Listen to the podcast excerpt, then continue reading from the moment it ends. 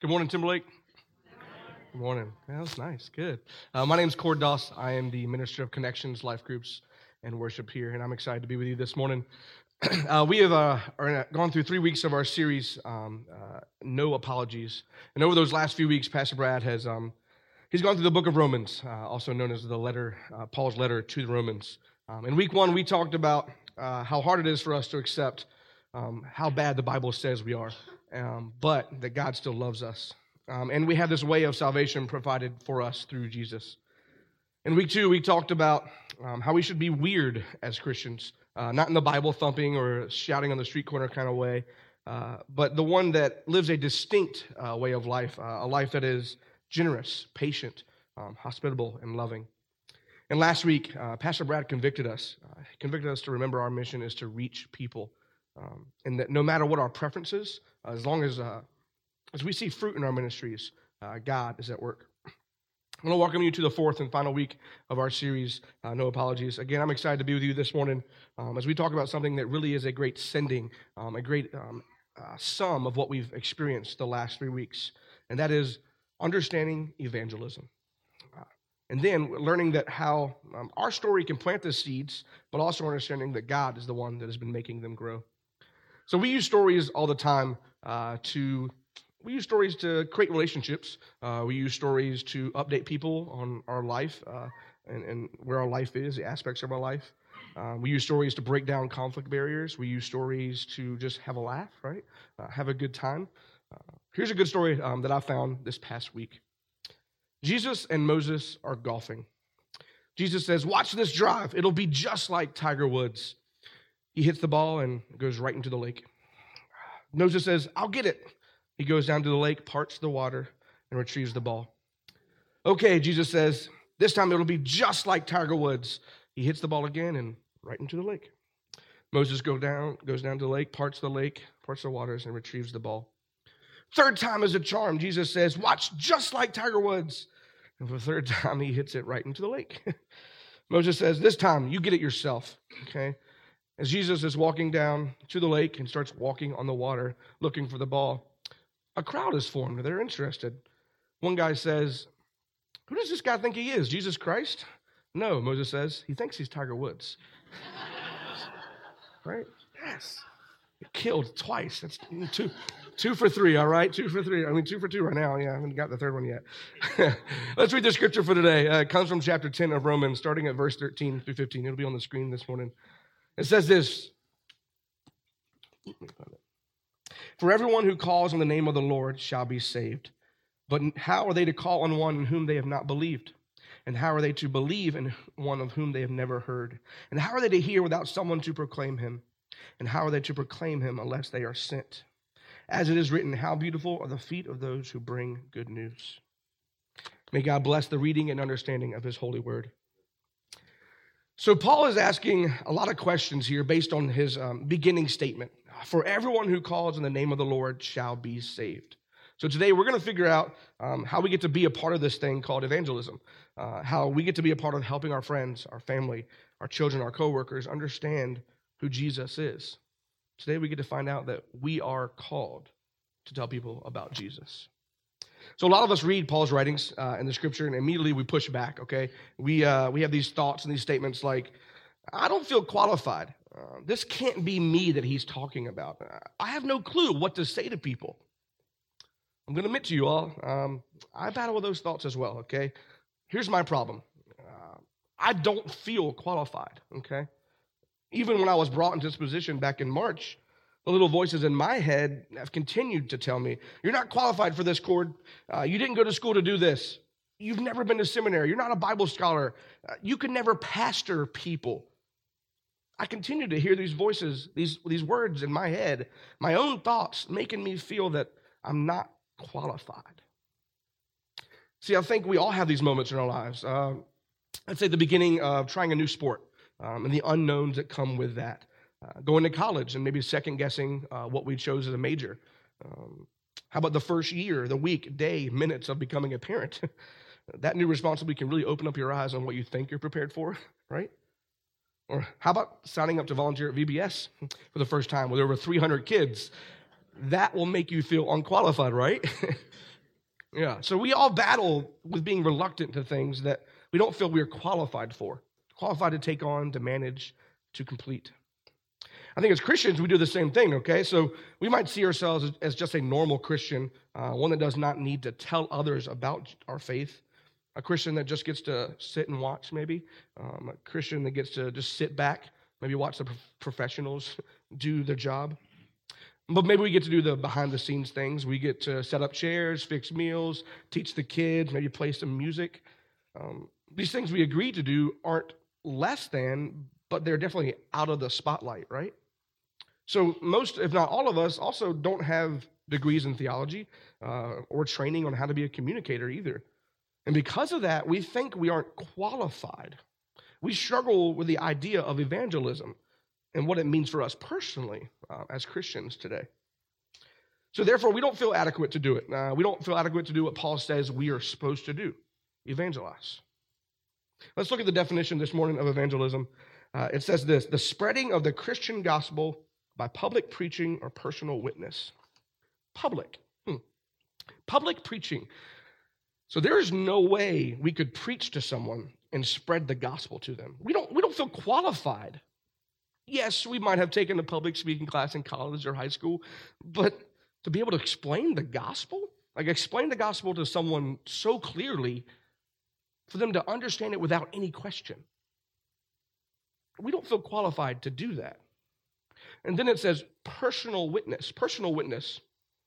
Personal, y'all, I wasn't there when Jesus was killed and then resurrected from the dead. Like, I mean, I believe it, right? But I have no personal recollection of that story even if I was able to tell someone about it, I just don't think it would go well. I would probably mess up, right? Or this, maybe we've had a bad experience in the past. So we, we tried to tell someone about Jesus and we think it didn't go well. Uh, we rambled, we messed up what we said. We probably think we said the wrong things. Uh, and maybe we worry that we did more harm than actually good.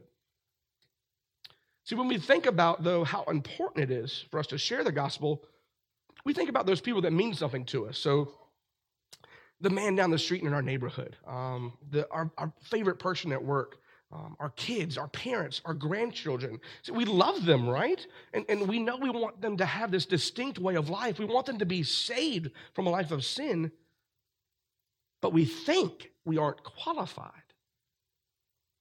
See, the tension with Paul's writings is this how are people to hear about the gospel news of Jesus without someone being willing and able to share it with them? I think that question is hard for us to answer because we're willing to help, right? We, we want to help. We want to save their lives, but we don't feel we're able or qualified. Here we go, though. I don't think this is all on us. Okay, see, we aren't alone in this. I think we might be missing the point of where our impact actually comes from. Our story plants seeds, but God is making them grow. Well, let's read together in Jeremiah uh, chapter 1, verses 7 and 8. But the Lord said to me, Do not say, I am only a youth, for to all to whom I send you, you shall go. And whatever I command you, you shall speak. Do not be afraid of them, for I am with you to deliver you, declares the Lord. All right, right there in that first verse, God calls out our youth and he understands that we don't feel qualified. And he squashes our fear of not being qualified, okay? So it's kind of like a relief. You ever had one of those conversations that built up, built up? You knew you had to have it. You, you were dreading it. And you were like, man, they're just not going to understand me. They're not going to understand it. It's going to go so bad. And then right when you're in the middle of that conversation, you realize they're kind of on the same page with you. Like they agree. And immediately you're like, oh, okay, all right. This, it's like a relief thing, right? So th- that's what the scripture is for me. It's like when I hear, do not say I am only a youth, okay, he understands that we don't feel qualified. And then it goes on, for to all to whom I send you, you shall go, and whatever I command you, you shall speak. So he confirms right there that we are sent, okay? He is already sending us, he's placing us with opportunities all the time. We are sent to whoever God puts before us our neighbors, our coworkers, our family, our friends, our children. And then in verse 8, do not be afraid of them, for I am with you to deliver you, declares the Lord. I am with you to deliver you. right now we have this stamp of approval, right? God is with us to help us with this task. He, he, he tells us to not be afraid. We're probably worried about our delivery, though, right? Again, we have God on our side, we have this stamp of approval, but what do we say? How will they believe what we believe? How can we help them to understand our faith? Our story plants seeds, but God is making them grow. Our story, I've said this a couple times now. We keep hearing these words, our story. What are we talking about, our story? Why does it matter? Well, over 70% of Scripture is narrative. That means that the primary way God chose to reveal himself is through story. 70%. See, God knows that stories, they connect, they engage us in all levels the intellectual, the spiritual, the emotional, the physical. See, He created us not just to have a story, but to be a revelation of the good story of the gospel. He created us not to just have a story, but to be a revelation of the good story of the gospel. The goodness of God is revealed through our stories, through all of our very own stories. So every life is meant to uniquely reflect something of the goodness and the character of God. Our story is our own. We, we've lived it, we've breathed it, we've experienced it. Maybe it's our best opportunity to share the gospel with, with who God has put before us. And there's proof in Scripture, actually, because there, that personal stories make an impact. Um, like, like there's some examples. Uh, Paul, he tells us Damascus Road story in the book of Acts. Uh, the woman at the well, um, she went out and told others of what God was doing in her life. Mary Magdalene, she was the first to see the resurrected Jesus, and she immediately went and told the good news. And there's David, there's Job. I mean, there's, there's so many examples of how personal testimonies testified on what God was doing in their lives. All right, so God has sent us, okay? Yeah, He's given us that stamp of approval.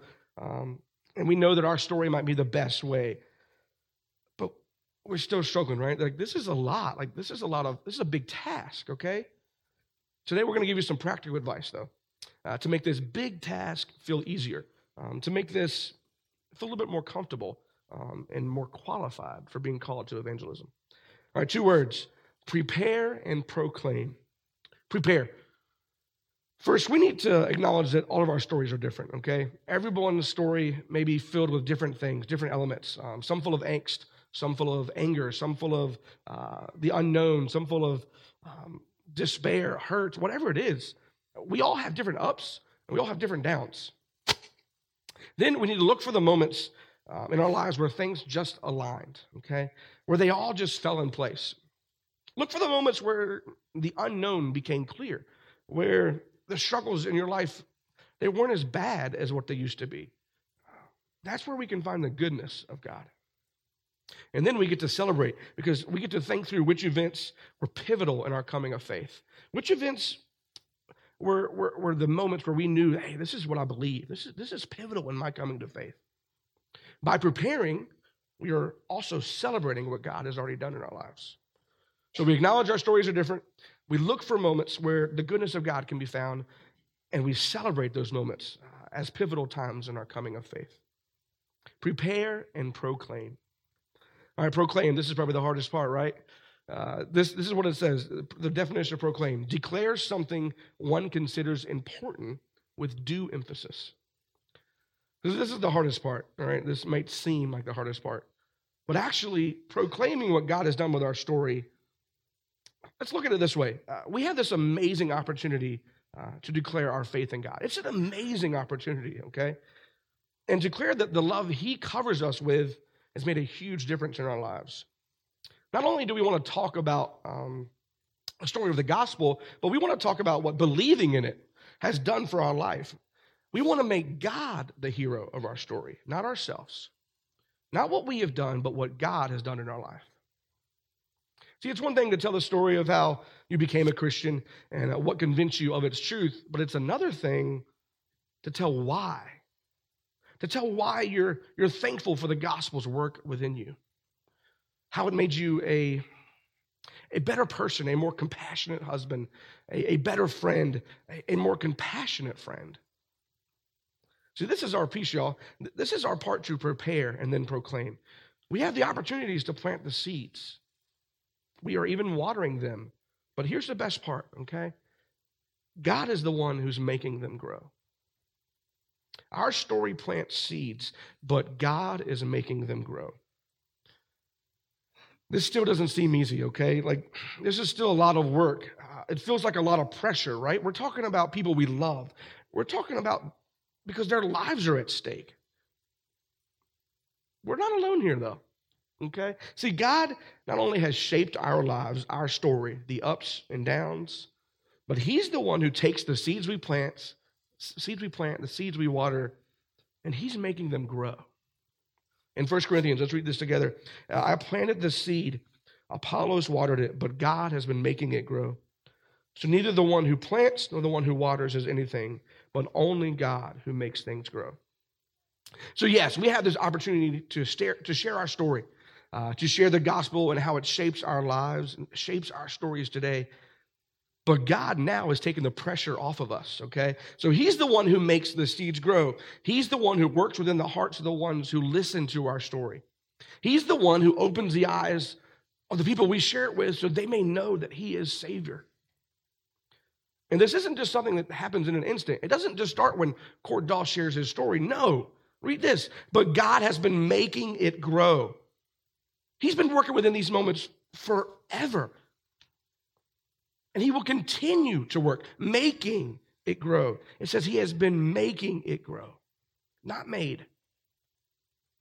See, I think the best part of the scripture in 1 Corinthians is verse 6. Yes, it takes the pressure off of us. But in verse 7, this is, this is the best part. It takes the impact out of our hands, okay? It takes it out of our mouths, out of our story. It takes our name off of the story. So neither the one who plants nor the one who waters is anything, but only God who makes things grow. See, we don't matter in this story, okay? We don't get the glory within our own stories. Our stories are best executed when they push back to what God has done in our lives. Our stories are best executed when they push back to what God has done in our lives. We're not the hero in our own story. God is. We are not the hero in the stories of the saving of the people we tell. God is. All right, so this this is kind of funny, but last night, uh, Libby, uh, my wife Libby, is asking me how I felt about preaching. Okay, um, and she said, "What story are you telling? You know, what story are you using uh, for your message?" My response was, "Well, I, I don't have one. Um, I, I, didn't think about one. I don't. I really didn't have one." Um, she was really confused and kind of upset. Uh, she was like, "Really? It's gonna be boring, you know. No, she didn't really say that, but she was like joking with me about it. And then I got to thinking, like, I was like, oh, if I'm actually talking about using stories to tell people about Jesus, then I don't use a story to drive the message home. Am I really practicing what I'm preaching? no, I'm not. So, all right, here's a story for you, okay? A couple months ago, uh, my son Leitner, Libby, and I were hanging out in our bedroom, and uh, Libby starts telling Leitner um, and I this story about uh, what happened to her in the middle of the night. Okay, um, she woke up, she was kind of cold, uh, and noticed the covers were not on her. Don't worry, I didn't steal them on my side, I promise. Um, then she noticed they were pulled down to her knees, and and our dog Charlie was on top of them. So she reaches down, uh, grabs the covers, pulls them up with one big tug. But when she did, she flipped Charlie in the air. and he did a huge backflip and like landed right on right on the middle of the bed. Okay. So as she's telling us this story um, and telling us how she couldn't stop laughing at 2 a.m. in the morning uh, as Charlie's flipping you know, in the bed, uh, Leitner starts laughing as well. Um, and then he says this. He says, "Mom, that story was so funny. I can see it in my head. I know what you're talking about. That was really funny, Mom." Yeah, yeah, exactly. And then she she also asked me last night, "You gonna cry?" I said, "No, I'm not gonna cry. Well, maybe." Sorry. So think about this. This three year old was listening intently to his mother, listening to a story about someone he loved, his dog. And he was so engaged that he could picture it in his head and he couldn't control his laughter. So, how does that cute story um, go along with the message this morning? Well, several ways, I think. We're called to preach to the ones closest to us because they'll listen. They trust us, they'll be engaged. We're called to use stories within our lives uh, that tell the impact God has made and continues to make. And if you guys ever think that your story will not have impact, just think about the story of a dog flipping in the middle of the air and what it made on the impact of my son. He couldn't stop laughing. It changed him. His understanding, it changed him. So prepare your story, y'all, uh, and then be ready to proclaim it. Because imagine this, imagine this, okay? If we were all ready, we were all prepared to share what God has done in our lives. Imagine the amount of personal impact we could make with the ones God puts before us and continues to put before us. And imagine what will happen when that impact multiplies. Because not only are we sharing our story with others, we're now a small piece that helps shape their story as well. Remember this God has given us the stamp of approval. He's taken the hard work off of us. It's a relief kind of thing. He's going to pull the weight. He's promised it. He has all the hard work.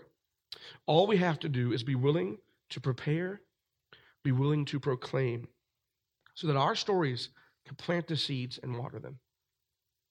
God's already promised that He has been and will continue to make them grow.